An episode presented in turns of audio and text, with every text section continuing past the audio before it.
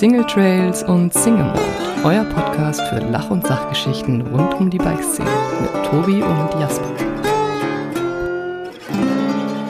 Hallo und herzlich willkommen zu Folge 84 von Single Trails and Single Mode.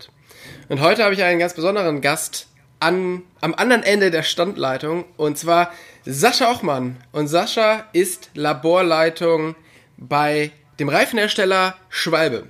Und mich hat eigentlich schon die ganze Zeit interessiert, was genau machen die eigentlich da? Und deshalb bin ich total froh, dass wir heute ähm, den Sascha im Podcast haben. Hey Sascha, danke, dass du da bist. Hallo Tobi, schön, dass ich dabei sein darf. Du, wir kennen uns ja jetzt schon eigentlich die ganze Zeit, haben uns immer mal wieder getroffen. Was ich aber gar nicht so ganz genau weiß, ist, wie bist du eigentlich zu Schwalbe gekommen? Ähm, ich bin im Grunde genommen da zugekommen. Ich habe den Markus Hachmeier, der unser RD-Leiter ist, äh, vielleicht dem einen oder anderen auch bekannt ist, mhm. im Wald getroffen. War während der Zeit äh, ja, am Fahrradfahren, aber auch äh, habe ich eine Technikerschule besucht und äh, war auf der Suche nach einem Projekt, was ich für meinen Techniker machen darf.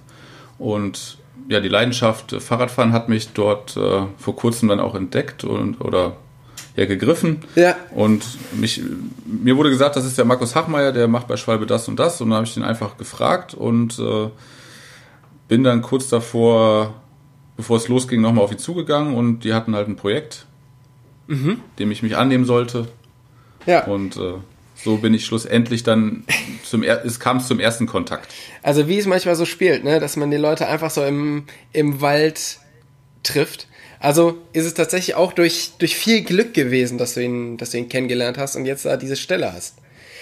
Du hast ja schon gesagt, du bist, also eigentlich kurz bevor du zu Schwalbe gekommen bist, hast du erst mit dem Mountainbiken so richtig angefangen, oder? Ja, ähm, kann man so sagen. Wie bist du eigentlich überhaupt zum Mountainbiken gekommen und was hast du vorher gemacht?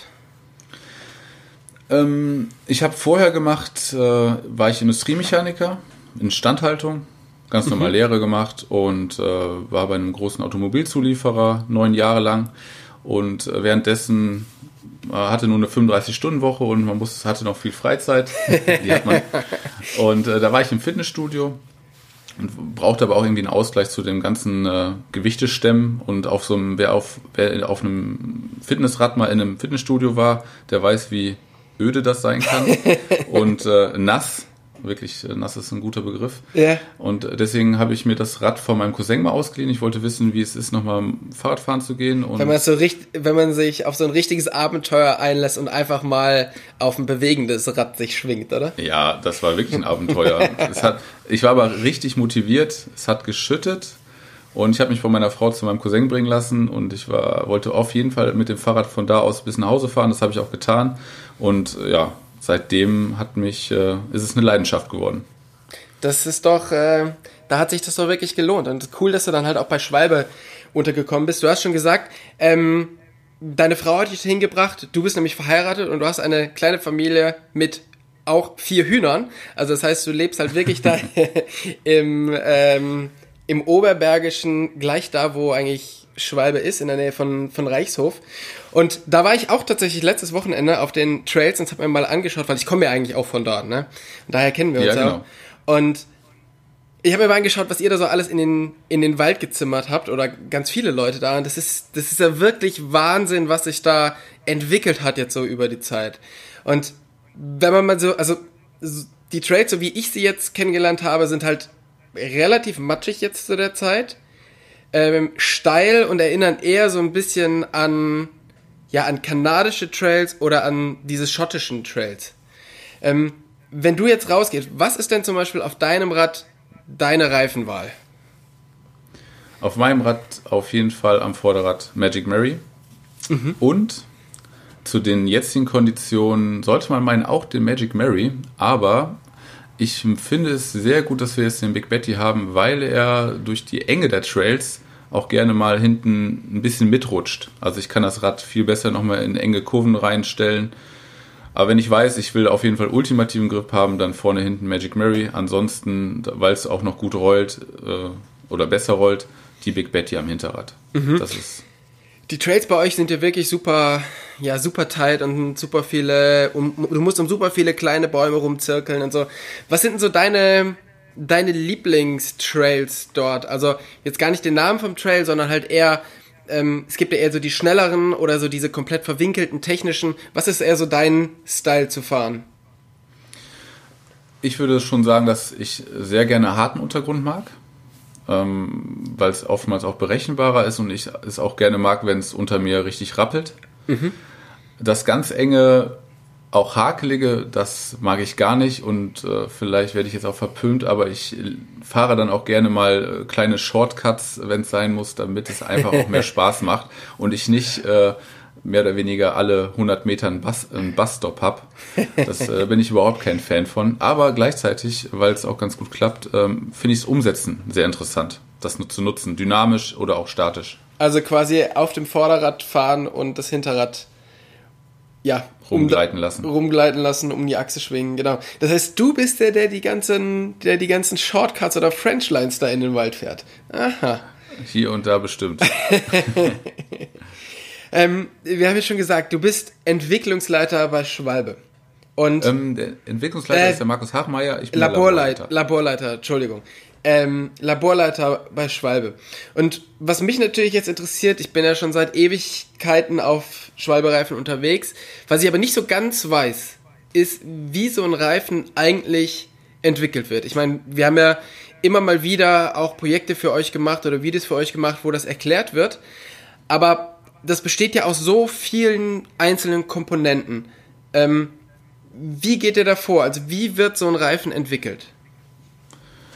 Das fängt ähm, entweder mit einer Idee an, die größtenteils wir haben. Also gerade das Produktmanagement äh, sieht irgendwo einen Markt, den vielleicht noch nicht mal der Endkunde kennt, aber der von der Industrie manchmal geschaffen wird oder ähm, doch auch manchmal von Kunden geschaffen werden. Also ich finde zum Beispiel Gravel ist vielleicht so ein gutes Beispiel dass äh, irgendwas entstanden ist, dass jemand doch in den Wald wollte und dann eigentlich vom Rennrad kommt und auf einmal äh, sagt, okay, ich brauche auch Reifen für diesen Bereich, also Krummlenker und Offroad.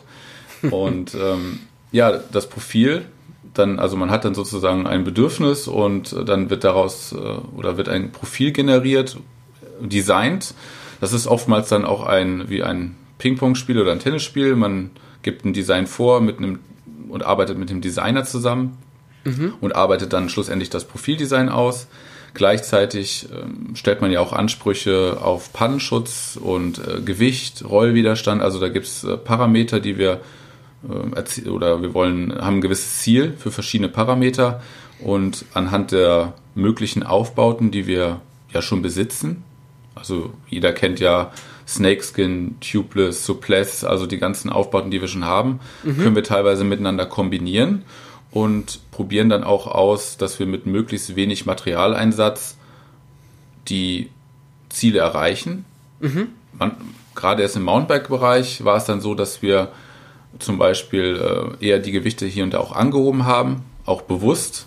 Also es ist nicht so, dass wir am Ende dann erst festgestellt haben, dass die Gewichte ein bisschen angezogen haben, ähm, wir kennen ja das, äh, die Themen aktuell und ja, wenn dann auch viele Tests, also Testen gehört natürlich dazu, gerade im Labor.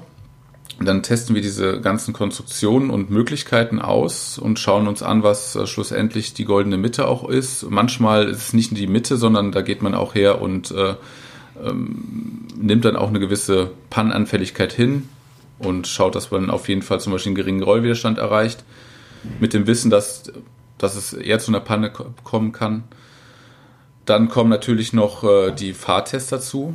Ich würde sagen, fast mit der schönste Teil, ähm, wenn man dann äh, raus darf und äh, seine Produkte zum ersten Mal fährt, äh, die Erde zwischen den Stollen sieht und äh, ja, das ist so der grobe Ablauf. Dazu gehört natürlich noch äh, Marketing, das gewisse Sachen ausgearbeitet werden, wie ich am Ende dem Kunden das präsentieren möchte. Also, aber so rein aus der technischen Sicht läuft das ungefähr so ab. Okay, und wenn wir den, den Reifen jetzt quasi nochmal komplett in so die verschiedenen Elemente aufteilen. Also gehen wir mal, fangen wir mal damit an, was eigentlich ja jeder sieht, und das ist das Profil. Jetzt weiß ich aus der Autoindustrie, dass Profil ganz, ganz viel Designsache ist. Also das heißt, ja. du hast in der Industrie, in der, in der Autoindustrie macht das Design des Reifens, das wird dann irgendwie vom Designer gemacht und das macht irgendwie, weiß ich, 70% oder sogar noch mehr von dem aus, wie nachher der Reifen gemacht wird. Wie ist es denn bei einem Fahrradreifen? Mm, das Profil, gerade beim Mountainbike, hat natürlich extrem großen Einfluss, äh, mehr wie jetzt im Rennradbereich oder auch im Tourenbereich, wohl, obwohl der Tourenbereich natürlich auch ein bisschen in den Offroad-Bereich vielleicht reingeht. Ähm, es ist so, dass naja, von den Fahreigenschaften doch gerade im Mountainbike-Bereich, wenn ich mich darauf beziehen darf, gar nicht so viel Einfluss auf die Rollwiderstandseigenschaften zum Beispiel hat, sondern dass es vielmehr das Compound ist und die Menge an, also Profilhöhe natürlich schon, mhm. aber ähm, ob ich jetzt zum Beispiel eine Schräge in der, in der Stolle in, in der Mitte habe oder nicht, das macht am Ende, ja, es ist vielleicht noch messbar, aber auf jeden Fall nicht spürbar. So viel macht es auf jeden Fall aus. Also fast gegen nichts. Ansonsten, wir probieren öfters auch oder wir gehen oftmals in Revision noch, also sprich, wir machen nicht nur einen Schuss und dann sitzt der sofort, sondern es kann auch vorkommen, dass wir zum Beispiel nochmal die Stollenhöhe anpassen und äh, das nochmal testen. Das haben wir auch, äh, wenn ich so sagen darf, beim Big Betty so gemacht. Der war mhm. am Anfang etwas, äh, etwas flacher, dann sind wir testen gefahren. Er war flacher und offener, das muss äh, geschlossener, sowas, geschlossener. Mhm. Und dann sind wir nochmal in Revision gegangen, haben die Form nochmal angepasst. In dem Fall bedeutet das auch so, dass man eine komplett neue Form macht es geht ein bisschen Zeit ins Lande und ähm, das, ja. Äh, ja. Und wie kann ich mir das vorstellen? Da sitzt quasi jemand, also der, ähm, der Harry, und der zeichnet dann quasi die, das Profil so auf, wie er sich's vorstellt, und dann baut ihr das so? Oder, oder wie, entsteht jetzt erstmal so die erste Idee vom Profil? Oder geht ihr immer okay, davon ja. aus, ihr, ähm, ihr möchtet jetzt diese Eigenschaften verbessern oder diese Eigenschaften soll der Reifen haben und daraufhin versucht ihr dann bestehende Sachen zu, zu ändern? Ähm, das ist, glaube ich, unterschiedlich. Also es ist auf jeden Fall unterschiedlich. Es gibt äh, komplett neue Ansätze, aber es gibt natürlich auch Optimierungen. Man sieht das zum Beispiel am Nobinik. Da geht man dann her und macht mit kleinen Schritten eine Optimierung, aber dann gibt es zum Beispiel, würde ich sagen, wie bei der Big Betty, mm, die ist, ich würde sagen, auch nicht mehr vergleichbar mit der alten Big Betty. Da ist es wirklich so, da geht man her, macht seine ersten Skizzen, auch mit Bleistift noch, weil manchmal hat man oder oftmals hat man gar keinen PC zur Hand, sodass man einfach nur ein Blatt Papier nimmt und einen Bleistift und skizziert sich zum Beispiel das erste Design auf. Ähm, der nächste Schritt wäre dann, dass man hergeht, das Ganze in 2D skizziert weil es von der Handhabung her beim Daten hin und her schicken etwas einfacher ist. Dann, und auch beim Verändern der, der Zeichnung ist es einfacher, wenn man dann ein 2D-Modell hat. Dann spricht man oder ist im direkten Kontakt mit dem Designer, mhm. der dann noch viel Input gibt. Und wenn dann zum Beispiel die Vorschläge schon sehr gut aussehen, dann wird das erste 3D-Modell am PC generiert und gezeichnet und wir drucken uns das Ganze hier auf unseren 3D-Druckern aus, sodass man schon mal was in der Hand hat. Man kann sich das Ganze anschauen, passen die Proportionen zueinander, die Abstände. Also das ist nochmal was ganz anderes, wie es im 2D natürlich aussieht. Ja, Oder klar. auch auf dem, auf, auf dem PC. Und ähm, wenn wir zum Beispiel über eine Neuentwicklung sprechen, dann überlegt man sich natürlich, gerade wie ich oder gerade bei Magic Mary zum Beispiel, die Seitenstollen, die haben ja eine, eine Anstellung, einen gewissen Winkel zur Fahrtrichtung und das hat natürlich einen gewissen Hinter- oder einen gewissen Gedanken dahinter immer. Und so ist es eigentlich bei allen oder bei den meisten Profilen.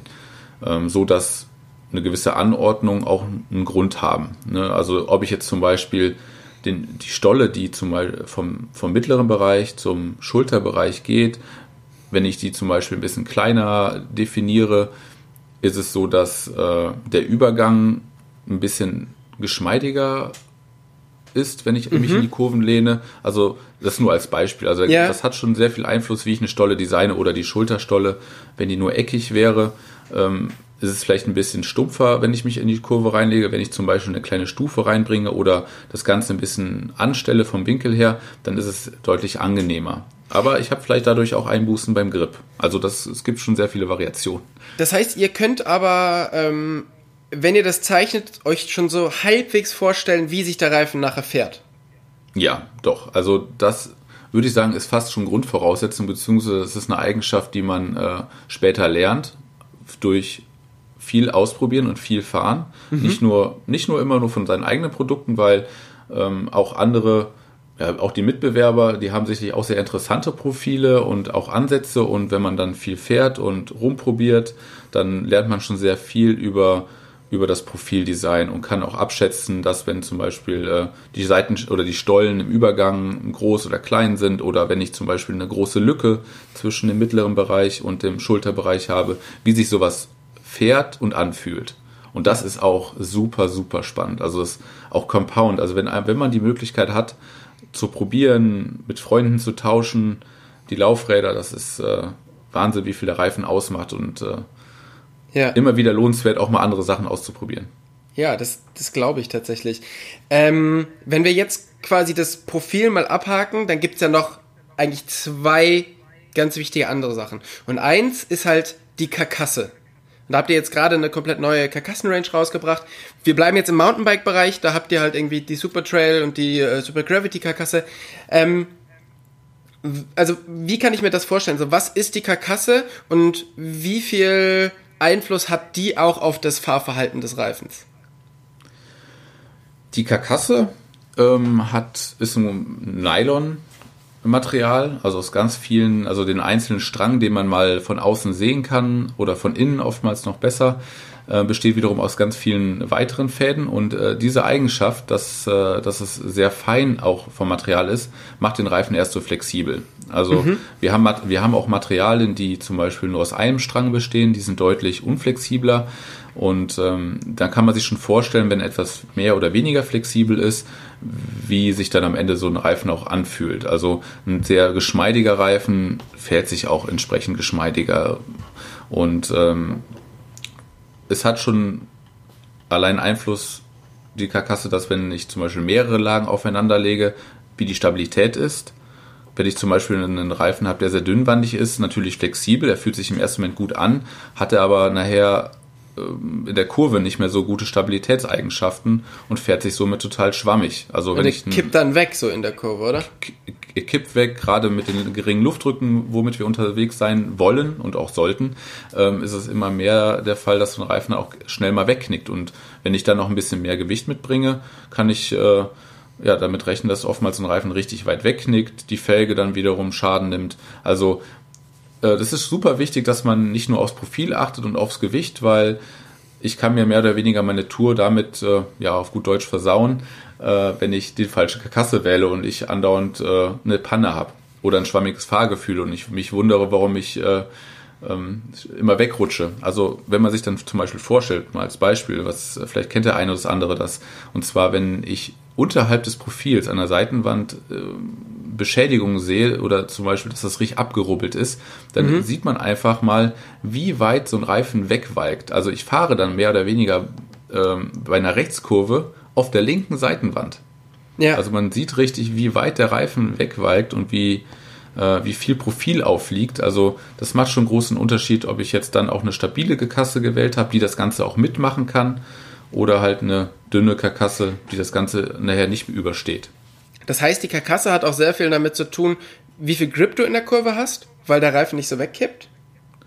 Ähm, weil du ja ein bisschen. Also, also weil wenn du auf der Seitenwand fährst, dann hast du ja auf der Seitenwand ist ja kein Profil mehr.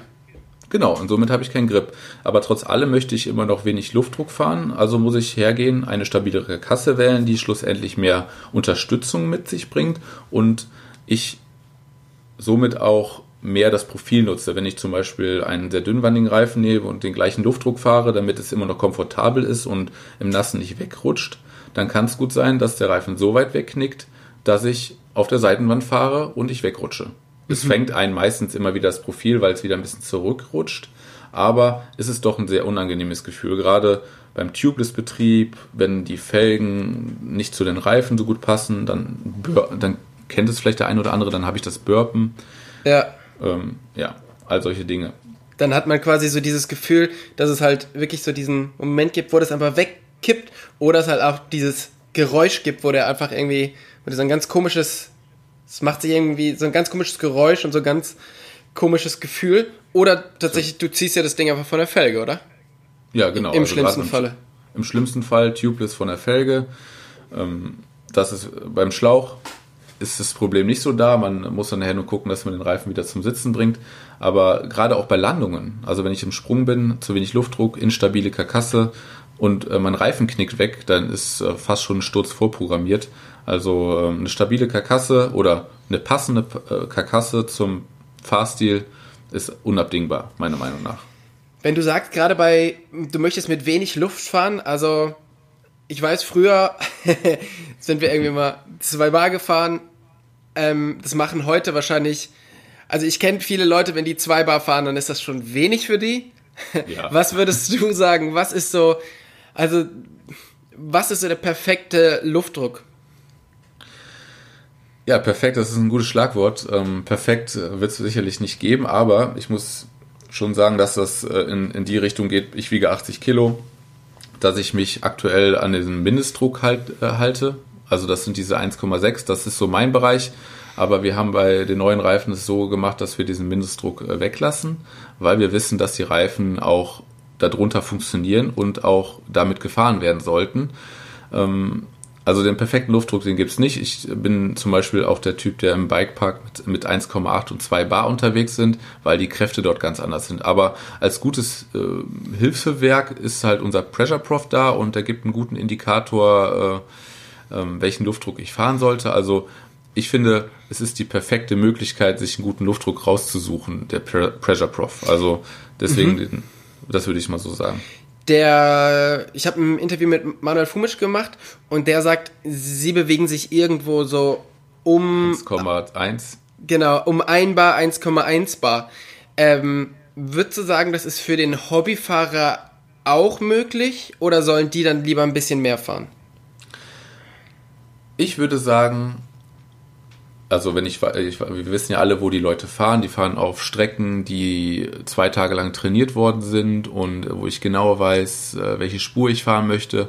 Da kann man solche Luftdrücke auch fahren, wenn ich genau weiß, was ich tue. Also sprich, ich bin schon wieder beim ambitionierten Hobbyfahrer und äh, der seine Linie kennt, der auch ein gutes Fahrvermögen mit sich bringt. Also sprich bei dem reinen Hobbyfahrer, der am Wochenende mal fährt und äh, da kann ich das nicht empfehlen da würde ich etwas höhere Drücke fahren, aufgrund dessen, weil ich halt ab und zu mal einen Fahrfehler habe. Die Strecken verändern sich äh, von, vom Freitag bis zum nächsten Freitag. Äh, ein Stein kann von einem anderen Fahrer in den Weg gerollt sein und zack, habe ich einen Durchschlag, der ja dazu führt, dass ich eine Panne habe. Also ähm, deswegen kann ich das nicht empfehlen, so extreme Luftdrücke zu fahren. Außer ich weiß ganz genau, wie die Strecke ist und ich weiß ganz genau, was ich kann.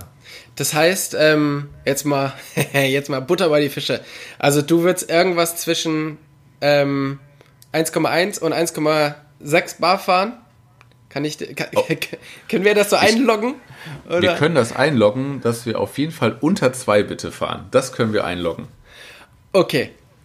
ich habe jetzt ein, ein, Beispiel. Ich hatte vor kurzem äh, eine Begegnung, so nenne ich es mal, mit jemandem über mehrere Tage auch. Und dann haben wir am letzten Tag von dieser äh, Veranstaltung haben wir Thema Reifendruck äh, aufgenommen und der ist mit 3,5 Bar auf einem Mountainbike gefahren. Seit drei Tagen. In meiner Anwesenheit. Also ich habe mir für die nächsten äh, äh, Termine habe ich mir als erstes vorgenommen, dass wir das erste Thema Reifendruck äh, machen werden und äh, dass es sich auf jeden Fall lohnen wird. Also sprich, man kann gut sagen, 80 Kilo kann man, sollte man unter 1,6 Bar fahren. Okay. Das könnte man noch dazu äh, nehmen. Jetzt heißt es ja mal, ah ja, aber ich möchte ja gerne einen, einen Reifen haben, der halt richtig viel Druck hat, weil damit er besser rollt. Mhm. Stimmt diese Aussage? Ähm, bedingt. Wenn ich nur auf der Straße fahre, ja, das stimmt. Also mit, mit, dem Rennrad oder auch mit dem, auch mit dem Mountainbike, aber. Wenn ich, genau, wenn ich so Marathonfahrer bin, bin ich ja auch mal auf befestigten Wegen unterwegs oder auf ähm, gut präparierten Schotterstraßen. Mhm. Da ist viel Reifendruck schon förderlich. Ähm, aber sobald es äh, auf Forstwegen unterwegs, äh, auf man, sobald man auf Forstwegen unterwegs ist oder wenn Gegensteine da drin sind, bin ich der Meinung, dass man, dass es nicht so ist. Und das äh, zeigen auch diverse Tests und auch Studien, äh, die wir hier vorliegen haben. Äh, das Problem ist einfach, man muss sich vorstellen, dass jedes Mal, wenn ich gegen einen Gegenstand fahre, ist es wie eine Bergfahrt. Und wenn ich jetzt einen geringen Luftdruck habe, kann ich sozusagen durch den Berg hindurchfahren. Dann passt sich der Reifen durch dem Gegenstand an und ich, ich gleite sozusagen durch den Gegenstand. Und wenn man sich das vorstellt auf einer Forststraße mit mittelgroßen kleinen Steinen, ähm, ich fahre da drüber, klar, ich habe die Walkarbeit, aber das ganze Gerappele und Gerüttele zeigt ja auch, dass das Rad sehr viel arbeiten muss und dass ich oftmals gegen diese Gegenstände fahre und das kostet einfach sehr viel Energie. Und das besagte Wackeln und Rappeln, das kostet nicht nur Energie in den Beinen, sondern auch im Oberkörper. Also das macht natürlich einen auch müde. Mhm. Deswegen so ein geringer Luftdruck ist zum einen Performance, griptechnisch, bergauf wie bergunter, aber auch Komfort. Und Komfort setze ich gleich mit äh, weniger Ermüdungserscheinungen und somit länger Spaß und so mit auch länger Power. Also weniger Luftdruck ist oftmals die bessere Wahl.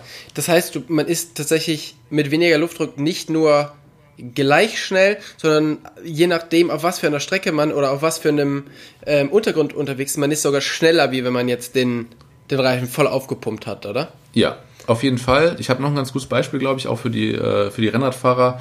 Und zwar, ähm, ich, ein Kollege hat mir das erzählt, äh, wenn die zum Beispiel Kriterium gefahren sind und auf Kopfsteinpflaster unterwegs waren, die Leute, die meisten da mit 8, 9 Bar unterwegs waren, die, die sind ja dauerhaft unter Druck. Also die haben immer Druck auf den Pedalen und dann haben die viele Momente, wo der Reifen sehr, dann das Titschen anfängt und die ganze Kraft sozusagen in der Luft verpufft.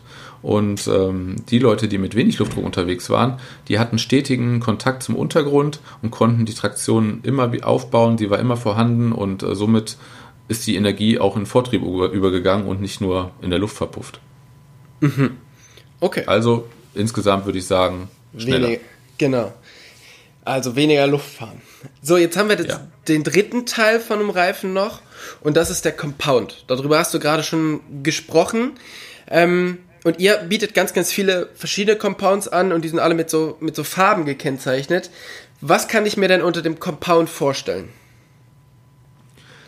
Ähm, das Compound ist mit das Wichtigste, kann man schon sagen. Also ähm, als Beispiel, es gibt äh, Reifen, die sind, haben einen sehr harten Compound und es gibt natürlich auch Reifen, die haben einen sehr weichen Compound, also darüber werden ja oft die Reifen definiert. So ist auch unsere Sprache, also das heißt dann Speed, Speed Grip, Soft und Ultrasoft und äh, wie der Name Soft schon sagt, da geht man auf diese Eigenschaft der Festigkeit ein und ähm, das heißt, so das Compound. ist quasi die, also der Compound ist quasi die Gummimischung, also die Zusammensetzung ja, genau. des Gummis, oder? Ja, genau. Also wir haben den Compound ja nicht nur auf, der, auf dem Profil, sondern auch die eben besagten Nylonfäden, die sind, ähm, wie, wir nennen das, äh, gedippt oder getoppt. In, in, den meisten Fällen sind die äh, Karkassenfäden getoppt. Das ist zum einen ein Compound. Und ähm, dann gibt es das Compound auf der Lauffläche. Mhm. Und dieses Compound besteht aus wirklich sehr, sehr vielen Bestandteilen. Ähm, die, Ruß zum Beispiel macht die Farbe schwarz. Äh, lässt man das Ruß weg und ersetzt das durch ein anderes Material, ähm, hat man keinen schwarzen Reifen mehr, sondern einen, einen, einen weißen oder es geht in Richtung weiß. Aber das Ruß bringt halt viele Eigenschaften noch mit sich, äh, was Verschleißfestigkeit angeht und so weiter. Also deswegen sind die meisten Reifen auch schwarz, weil wir das Ruß benötigen, damit die Reifen gut funktionieren. Mhm. Ansonsten, wie sollte man Compound noch beschreiben? Ähm, also du hast jetzt ja. gesagt, um da nochmal ganz kurz äh, anzuschließen, du hast gesagt, ihr habt auf der auf der Lauffläche ein, ihr habt an der Seite ein. Also wenn ich jetzt sage, ich habe den äh, den Speed Grip Compound oder einen anderen, aus wie vielen verschiedenen Gummimischungen besteht denn so ein Reifen? Im, im Grunde, ich zähle mal ganz schnell durch man kann ganz grob sagen, drei. Also wir haben zum Beispiel einen Compound unten am Wulstbereich, der also der Kern, der Wulstkern, der den Reifen schlussendlich in Form hält. Wir haben einen Compound, der in der Karkasse drin ist und einen Compound, der die Lauffläche bildet. Und oftmals ist es so, da wird ja oftmals mit beworben, dass man einen Triple, einen einen Quattro-Compound hat, also mehrere Compounds unter der, in der Lauffläche mit drin und somit mhm. verschiedene Eigenschaften ähm, ja, mit sich bringt. Also ich kann dann ein schnelles Compound in der Mitte haben, ein langsames äh, auf der Schulter und somit habe ich einen sehr universellen Reifen. Oder manche sagen, sie bauen unter dem, unter der Hülle des eigentlichen Stolle, haben sie ein sehr festes Compound, was den Reifen stabil oder die Stolle stabil macht. Aber, das aber möchte ich noch äh, kurz noch nennen, wenn ich dann äh, gerade beim Mountainbike irgendwann diese Hülle weggefahren habe, die meistens wenige Zehntel Millimeter oder Millimeter beträgt, dann fahre ich auf einem sehr harten, ja nicht performanten Compound und äh, somit äh, leidet die Qualität auch oder die, die Performance, kann man sagen. Okay. Und wo hat quasi der Compound jetzt den größten Einfluss? Also ist das eher Rollwiderstand, ist das eher Langlebigkeit oder Grip? Alles. Im Grunde genommen das, gut wie du es gesagt hast, also es ist wirklich so, der Compound entscheidet über Rollwiderstand mit, mit der Karkasse zusammen, aber noch viel mehr der Compound. Ähm, der Verschleiß natürlich auf jeden Fall Compound und ähm, ja, Wet Grip auch. Also Wet Grip gibt es ja, ich würde sagen, zwei Ansätze. Es gibt einmal die, wie sich so ein Gummi verhält. Also es gibt ja dämpfendes Gummi und weniger dämpfendes Gummi. Und umso besser ein Gummi dämpft, umso besser fühlt es sich auf nassen Wurzeln an. Weil man muss sich vorstellen, wenn ich einen Ball habe, wie so ein Tennisball oder man nimmt mit den Fußball, wenn der weniger voll bepumpt ist, also weniger Eigenspannung hat und ich den auf den Boden werfe, dann kommt er fast nicht mehr zurück. Und diese Kraft, und wenn ich den natürlich jetzt wieder vollpumpe, hoher Druck, ich lasse ihn auf den Boden fallen, er kommt sehr schnell zurück. Und die Situation muss man sich vorstellen, wenn die Stolle auf einen Gegenstand trifft, eine nasse Wurzel in dem Beispiel, dann schnellt sozusagen meine Stolle wieder zurück. Ich verliere nicht, nicht direkt, aber ich verliere den Kontakt zur Wurzel und somit rutscht mein Reifen auch ganz schnell weg. Also es ist wie ein Zurückschnipsen des Reifens von der Wurzel weg. So kann man sich das nur mal so vorstellen. Das, soll, das ist nicht wirklich so genau so, aber man kann sich das schon ungefähr so vorstellen. Ja. Dass umso mehr der Reifen dämpft, also umso höher das Compound dämpft, umso schlechter ist meistens der Rollwiderstand, aber gleichzeitig ist der Nassgrip und der Komfort und das, äh, ja, das, der Reifen fühlt sich sehr voll an. Also, äh, ja. Ja. So, wenn wir jetzt all das zusammenfassen, ähm, dann eben besteht das aus ganz, ganz vielen verschiedenen Sachen. Aber was macht denn jetzt wirklich einen guten Reifen aus? Also wenn du so, so ein kurzes Fazit ziehen kannst. Also das muss quasi ein Reifen haben. Ein Reifen muss auf jeden Fall halten. Also langlebig sein vom Profil her. Er sollte aber auch gleichzeitig äh, einfach zu handeln sein. Also halten, also sollte auf der Felge bleiben. Also ich finde, das sind so Kerneigenschaften, die so ein Reifen haben muss. Und zwar, er sollte lange halten, er sollte lange gut aussehen auch und ähm, er sollte einfach zu handeln sein. Also es hört sich zwar sehr rudimentär an, aber es, gibt doch nichts Schlimmeres, äh, wenn der Reifen sich schon zum Beispiel nicht montieren lässt. Oder mhm. ähm, ich kriege ihn nicht mehr demontiert, wenn ich eine Panne habe. Also das macht das Ganze, finde ich, äh, am Ende rund ähm, also das Gesamtkonzept, aber schlussendlich für die meisten ist es doch essentiell, wenn, äh, wenn der Reifen für mich persönlich, er muss Grip haben, äh, wirklich Grip, gute Dämpfungseigenschaften. Äh, als passionierter E-Bike-Fahrer ist der Rollwiderstand nicht ganz so wichtig, aber äh, ähm, das merkt man schlussendlich auch. Aber wie, wie ich eben schon sagte, ähm, es sind meistens gar nicht so die ersichtlichen Punkte, die wichtig sind. Deswegen äh, sagte ich das Thema Montierbarkeit, äh, Aussehen, Langlebigkeit, das sind die wichtigen Sachen. Das ist witzig, das wäre mir jetzt tatsächlich so als also als letztes wahrscheinlich eingefallen, aber natürlich, weil wenn du den Reifen nicht draufkriegst oder nicht runterbekommst, hast du ja überhaupt gar keinen Spaß damit. Genau, das ist klar, das Profil soll, muss gut aussehen. Ne? Man muss den Kunden ansprechen, ähm, der Reifen muss gewisse Eigenschaften mitbringen, die andere nicht haben. Und äh, das machen wir alles mit, äh, mit den Äußerlichkeiten. Aber das wirkliche Know-how steckt wirklich im Reifen selber drin. Das fängt unten beim eben besagten Beatkern an, wie ich den dimensioniere, dann über die ähm, weitere Geometrie des Wulstbereiches, dann wie voluminös ist so ein Reifen, wie ist die Qualität der Label. Also das geht noch sehr, sehr weit ins Detail und äh, was am Ende für ja, den Kunden zufriedenstellt. Also nicht nur das Aussehen, im Neuzustand, sondern auch das, wie er sich beim Montieren verhält, wie er nach äh, einigen Monaten aussieht und wenn ich eine Panne habe. Also das sind auch so Punkte, wie ich am Ende den Kunden zufrieden mache und auch mich. Ja. Ja, du möchtest natürlich auch nicht ständig Leute im Wald treffen, die dein Produkt fahren und die dann mega sauer auf dich sind. Ich nehme das, also wenn ich das, wenn das mal vorkommt, äh, passiert wirklich nicht häufig, aber das nehme ich mir schon zu Herzen und äh, gebe das Feedback an mich selber direkt, natürlich direkt weiter, aber auch an die Kollegen, die dann eventuell äh, äh, dann direkten Einfluss darauf haben. Und ja. das ist das Schöne auch bei uns am Unternehmen, muss man sagen, dass wir sehr schnell handeln können, äh, wenn es Probleme gibt, dass wir hier äh, kurze Wege haben, wenn es um Entscheidungen geht und äh, das macht uns, glaube ich, auch äh, einzigartig. Ja. Ähm, das heißt, ja, ist ihr, ihr denkt das Ding wirklich komplett durch. Also von Sachen, wo ich jetzt nicht dran denken würde, bis hin zu den natürlich klaren Sachen wie das Profil. Eins, was euch halt aber noch einzigartig macht, ist, ihr leistet euch als einen der wenigen eigentlich so ein komplettes Labor, wo du jetzt quasi der Leiter von bist. Also wie kann ich mir so ein Labor vorstellen? Also was steht da drin? Was, wie testet ihr dort?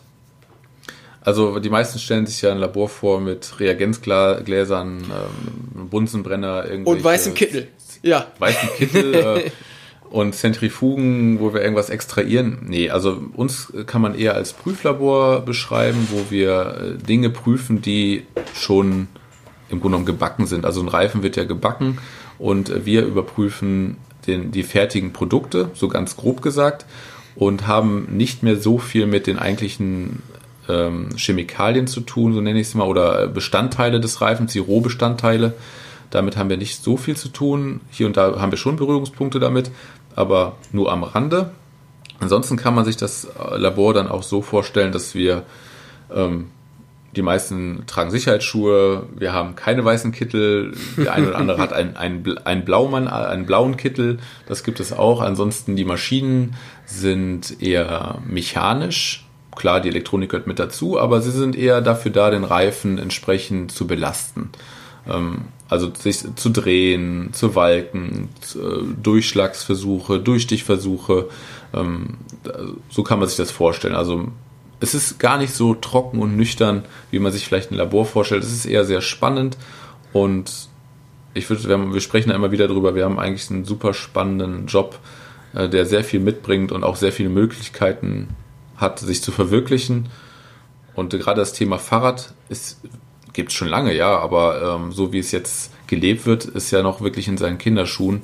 Und somit mhm. haben wir noch sehr viele Möglichkeiten, da auch beim Maschinenpark noch rumzuprobieren und Sache, den Reifen auf Herz und Nieren zu prüfen und ja. Aber kann ich mir das so vorstellen, jetzt geht einer der Mitbewerber möchte gerne sich auch so ein Labor bauen und der geht dann irgendwie ähm, auf laborgeräte24.com und kann sich einfach diese Geräte, die ihr dort habt, auch bestellen? Äh, nein, also genau, äh, das ist oftmals das Problem. Man kann nicht mal eben bei Amazon reingehen und äh, oder bei anderen großen Online-Versendern und sich dort einfach die Maschinen zu, äh, zukaufen.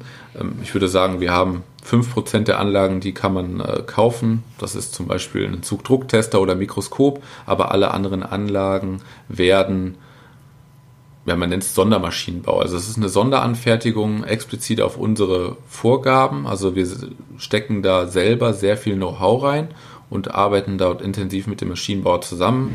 Bedeutet, wir gehen nicht nur her und sagen, wir haben das Produkt, wir wollen am Ende das damit machen und dann bitteschön, äh, stellen Sie uns da was vor, sondern wir gehen da schon sehr tief mit dem Maschinenbauer zusammen in, äh, in, das, in die Problematik hinein und versuchen das gemeinsam zu lösen weil wir natürlich auch schlussendlich die Anlagen selber bedienen und am allerbesten wissen, was wir von dieser Anlage wollen. Und gerade weil es halt so ein Maschinenbau ist, können sich viele Maschinenbauer das noch nicht direkt vorstellen. Also deswegen muss man die dann auch mitnehmen. Also nicht nur an die Hand, nicht an die Hand nehmen, sondern eher nur mitnehmen, dass sie auch näher verstehen, was man von einem möchte. Ja. Okay. Und dann baut ihr quasi gemeinsam, also auf eure Vorgaben, baut ihr euch dann die neuen Maschinen so wie ihr sie gerne hättet. Ja, genau.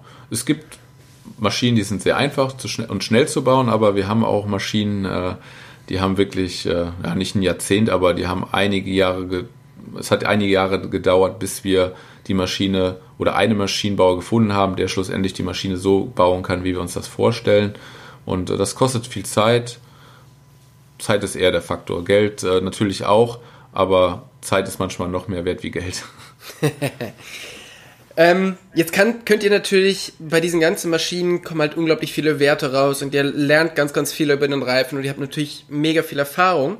Aber wie ist so das Verhältnis? Also wenn du den Reifen hast oder siehst halt diese Werte und dann fährst du den Reifen und testest den draußen im Gelände.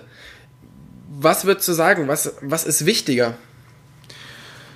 Mmh wenn ich jetzt zum Beispiel beim äh, mich, äh, wenn ich über den Rennradbereich nachdenke, da finde ich es ja fast noch, ja, oder Mountainbike vielleicht auch, Äh, die Laborwerte sind sehr interessant, aber man darf sich von Zahlen oftmals auch nicht täuschen lassen. Ähm, gerade was der Rollwiderstand angeht, ist es oft so, dass, äh, dass ein, zwei Watt nicht unbedingt äh, so viel ausmachen am Gefühl, sondern manchmal ist es, wie ich eben schon sagte, die Dämpfungseigenschaften. Machen einen auch müde. Also manche beschreiben es ja, der Reifen fühlt sich sehr hart an, steif. Ähm, dann kann das, kann das Ganze sich auch anfühlen, als wenn er schlecht rollt, weil das Ganze anstrengend ist.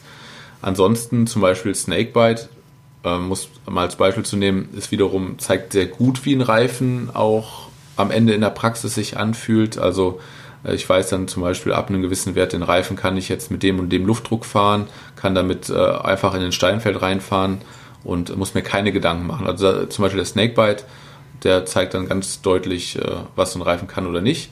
Der Rollwiderstand natürlich auch in einer gewissen Art und Weise, aber viele, die jetzt zum Beispiel gerade Zeitschriften sehr intensiv verfolgen und durchlesen und auch Zahlen sich abspeichern, da sollte man immer ein bisschen vorsichtig sein, ob man sich jetzt wegen einem Watt äh, da zu einem gewissen Produkt hinleiten lässt, äh, was am Ende dann äh, doch sich auf dem Rad selber gar nicht so gut anfühlt. Also dann ist es oftmals so, wie ich eben schon sagte, probieren, mal ein bisschen querdenken, probieren und mal ein paar andere Sachen, Produkte testen. Auch äh, vielleicht mal mit ein bisschen mehr Pannenschutz und dafür dann hat man vielleicht am Ende doch den besseren Reifen gefunden, wovon ja. man vorher gar nicht wusste. Ja. Äh, du hast natürlich jetzt genau die richtige Antwort gegeben. Hättest du ja nämlich gesagt, nee, wir brauchen überhaupt gar nicht testen, wäre es natürlich schwierig gewesen, äh, dann öfters mal aus dem Büro zu verschwinden, um testen zu gehen. Von daher hast du, war es richtig zu sagen, äh, nee, super wichtig und ich muss das eigentlich noch viel, viel mehr machen. Also es ist, also wir haben in den letzten Jahren das Thema Praxistest viel stärker äh, sind wir angegangen, gerade was Verschleiß angeht. Das ist mh, hm, schwierig zu erklären, ich möchte da gar nicht auch so tief reingehen, aber das, den Verschleiß eines Mountainbike-Reifens, so wie wir dem im Enduro und im Downhill fahren, den zu nachzustellen, ist extrem schwierig und sehr, sehr aufwendig. Und da muss man immer wirklich im Verhältnis setzen, Maschinenkostenaufwand und Zeit im Verhältnis zu dem, dass wenn ich mal zwei Wochen, oder ja, nicht zwei Wochen lang, aber wenn ich mal ein langes Wochenende rausgehe, in die Alpen fahre oder nach Ligurien zum Beispiel und dort wirklich intensiv fahre und ich mir dann Verschleißbilder sozusagen selber generiere, wenn, indem mhm. ich fahre. Und ähm, das ist also ein Thema, wo ich auf jeden Fall sage, da muss man in die Praxis, äh, bin ich der Meinung, muss man in die Praxis gehen. Viele Dinge kann man im Labor abbilden, aber Mountainbike-Verschleiß ist für mich das Thema, was wir draußen prüfen müssen und gleichzeitig, wenn man dann auch draußen ist, bewertet man dann so Eigenschaften wie Dämpfungseigenschaften, Komfort ähm, oder hier auch Burping-Sicherheit, ne? wie schnell rutscht ein, ein, Reifen in die Felge rein. Das kommt natürlich dazu. Mhm. Was würdest du sagen, wie viel Prozent sind so im Labor und wie viel Prozent sind so aktuell draußen auf dem Trail und wie sollte es sein? Ich glaube, früher war es schon so, dass äh, über 95 Prozent der Zeit im Labor verbracht wurde und äh, mittlerweile ist schwer zu sagen. Also ich fahre natürlich sehr viel auch privat, was ich dann auch natürlich zum, zu, dazu nutze. Und dann sind es schon über 10 Prozent mittlerweile. Einfach so an Zeit gerechnet. Also wenn ich die weiß, ich fahre die Woche äh, sechs Stunden, dann kann ich mir das ja hochrechnen bei einer 40-Stunden-Woche, wie viel das an Zeit ist. Also die zähle ich ruhig mit. Ähm, es sollte sein, nicht unbedingt viel mehr, weil man vielleicht dann auch äh, das Wichtige also aus dem Fokus verliert. Ne? Dass man auf der einen Seite klar macht Spaß, aber wenn ich zu viel teste, bleibt mir auch zu wenig Zeit zum Analysieren und zu wenig Zeit darüber nachzudenken. Und äh, vielleicht auch äh, kritischer Produkte auszuwählen, die, die interessant sind. Also es gibt sicherlich nicht, es ist nicht so, dass wir jedes Produkt so intensiv testen. Also auch äh, ja, von uns, von den Mitbewerbern. Also es ist nicht so, dass wir Magic Mary, Big Betty, Hans Dampf und so weiter jeden einzelnen Reifen wirklich dann auch durchtesten, sondern wir haben unsere Profile, die für uns äh, repräsentativ sind und uns dann am Ende einen Ausschluss geben oder äh, können zeigen, wie sich das auch bei anderen Reifen zeigen wird. Mhm. Und äh, klar, ist schön zu fahren, aber es ist auch wichtig, äh, gezielt zu fahren, weil es natürlich auch ein gewisses Risiko äh, ist. Ne? Wenn ich mir vorstelle, wenn wir, wenn wir, wie gesagt, zwei Tage lang unterwegs sind, jeden Tag um die 8000 Tiefenmeter fahren, das ist so ein, so ein Wert, den ich immer versuche zu erreichen am Tag, dann ist das ein gewisses Risiko, das ich auch habe. Und ich am Ende, natürlich möchte ich ein bisschen, äh, möchte ich öfters im Labor sein als im Krankenhaus. Nicht, dass du vom nächsten Baum klebst. Genau, also das ist schon, äh, da denkt man auch drüber nach, dass man sagt, okay, muss ich mir das Risiko jetzt aussetzen oder äh, warte ich noch ein bisschen, überlege ich mir noch, vielleicht nehme ich noch ein anderes Produkt mit und verbinde das damit. Ähm, aber schlussendlich ist es aktuell ist gut, wie, so oft wie wir draußen sind und fahren. Das ist ausreichend und äh, ich denke, das wird aber noch ein Ticken mehr werden. Aber es ist super wichtig. Also ich kann mir nicht vorstellen, dass man ein gutes Produkt entwickeln kann, wenn man nicht selber damit gefahren ist und davon überzeugt ist. Mhm. Und ähm, testest du denn dann auch alle Reifen? Also testest du auch die Rennradreifen draußen? Und wie ist, es jetzt, wie ist es jetzt bei anderen Leuten, die vielleicht mehr ähm, im Rennradbereich zu Hause sind, fahren die dann auch Mountainbike dafür? Weil du musst ja auch eine gewisse Fähigkeit haben, um den Reifen testen zu können, oder? Auf jeden Fall. Also ich würde sagen, ähm, ich bin fähig, zum Beispiel äh, Mountainbike-Reifen gut zu bewerten und äh, sicherlich auch Gravel-Reifen, wobei ich dann auch da direkt sagen muss, äh, Gravel bin ich noch nie gefahren. Also dementsprechend bin ich auch noch nie einen Gravel-Reifen wirklich intensiv gefahren. Ich bin das schon mal gefahren, ja, aber nicht so wie jetzt zum Beispiel die Mountainbike-Reifen. Mhm. Rennrad fahre ich auch sehr gerne. Leider steht halt immer das Mountainbike daneben und wenn man da mal Zeit hat, dann ist dann doch irgendwo die Leidenschaft beim Mountainbiken. Aber wenn jetzt mal ein sonniger Tag da ist und die Zeit da ist, dann fahre ich auch sehr gerne Rennrad und äh, fahre auch natürlich das Produkt, aber ich würde das jetzt nicht unbedingt das Testen nennen. Also da haben wir andere Kollegen, das ist gut, wir sind sehr gut aufgestellt, was äh, bei uns im Pro ja, Produktmanagement oder eher gesagt in der Technik.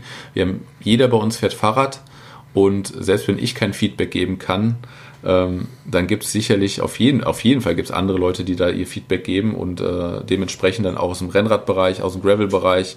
Aber von meiner Seite aus gebe ich doch primär Feedback über Mountainbike-Reifen und äh, ich glaube, das reicht auch. Man muss nicht äh, bei allen Hochzeiten mittanzen. und nicht zu allem was sagen, ja. Ja, das ähm, ist oftmals so. Wenn ihr dann was testet und da ist ja natürlich nicht immer von vornherein alles super beim Reifen. Was ist denn zum Beispiel so ein Problem, was ihr bei einem Reifen beheben konntet, bevor der auf den Markt gekommen ist, was quasi jetzt ohne Labor und ohne dieses ausführliche Testen dann am Ende doch sehr schwierig geworden wäre? Ähm, jetzt rein, du meinst jetzt rein in der Praxis? Ja, genau. Also du hast ja schon gesagt, ihr habt beim, beim ja. äh, Big Betty habt ihr die die Stollen höher gemacht und solche ja. Sachen. Aber auch qualitativ gibt es da irgendwelche Sachen, die ihr dann, die euch auffallen im, in der, im Test, was ihr dann noch verändern könnt? Ja, also das, wie du gerade schon sagtest, das äh, eigentliche Profil natürlich, dass wir das verändern, bevor es in die, in die Produktion reingeht und äh, am Ende der Kunde sagt, ja, der Reifen ist doch nicht so gut. Das ist das eine, aber zum anderen sind das solche Sachen wie äh, Haltbarkeit, also nicht nur der eigentliche Stollenverschleiß, ähm, sondern aber auch äh, wie die Alterungsbeständigkeit, wenn wir die dann draußen fahren und sehen, wie sich dann so ein Compound dann verhält. Oder zum Beispiel, dass sich, wenn wir mehrere Compounds auf ein, auf ein Profil an, äh, verbauen, ob sich dann zum Beispiel die Compounds voneinander trennen. Also mhm. die Compounds, wenn ich natürlich sehr viele Compounds auf einen Laufstreifen bringe, dann müssen die miteinander harmonieren. Und das hat sich auch in letzter Zeit mal hier und da gezeigt, dass gewisse Sachen nicht miteinander harmonieren. Und das konnten wir über Fahrtests äh, doch nochmal besser darstellen als wie im Labor. Und wie ich eben schon sagte, man kann sicherlich alles irgendwie ins Labor holen, aber es ist oftmals auch mit einem gewissen Aufwand verbunden. Ja. Oder Stabilität eines Reifens, also die Karkasse.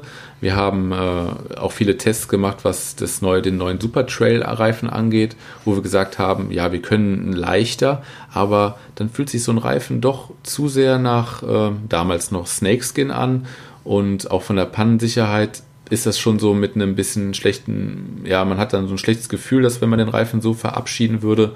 Und so hat man nachher gesagt, wir müssen doch noch ein bisschen stabiler werden, schlussendlich mhm. dann auch mit ein bisschen mehr Gewicht. Aber am Ende macht es jeden, also in erster Linie im ersten Moment natürlich uns als Entwickler glücklich, aber schlussendlich, was uns glücklich macht, wird bestimmt auch den Kunden glücklich machen.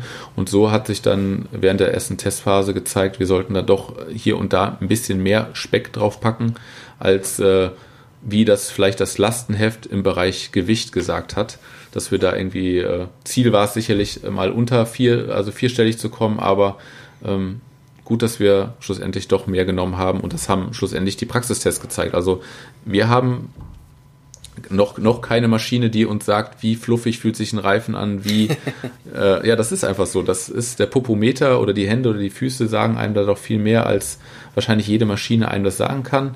Sie kann oftmals nur andeuten und deswegen äh, auch da äh, hat wieder mal die Praxis gezeigt, äh, in welche Richtung man gehen sollte. Wunderbar. Das ist auf alle Fälle alles super interessant. Jetzt zum Schluss habe ich noch drei Fragen für dich, die du bitte äh, beantwortest oder vervollständigst. Und zwar, die stelle ich immer jedem am Ende des Podcasts. Ja, da, okay. daher. Mein größter Erfolg ist meine Familie.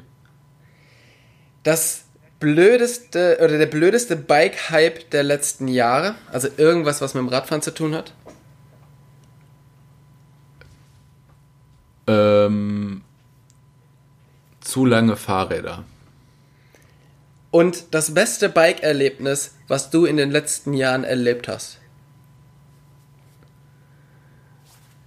Die Reisen mit meinen Freunden nach äh, Norwegen und nach Finale.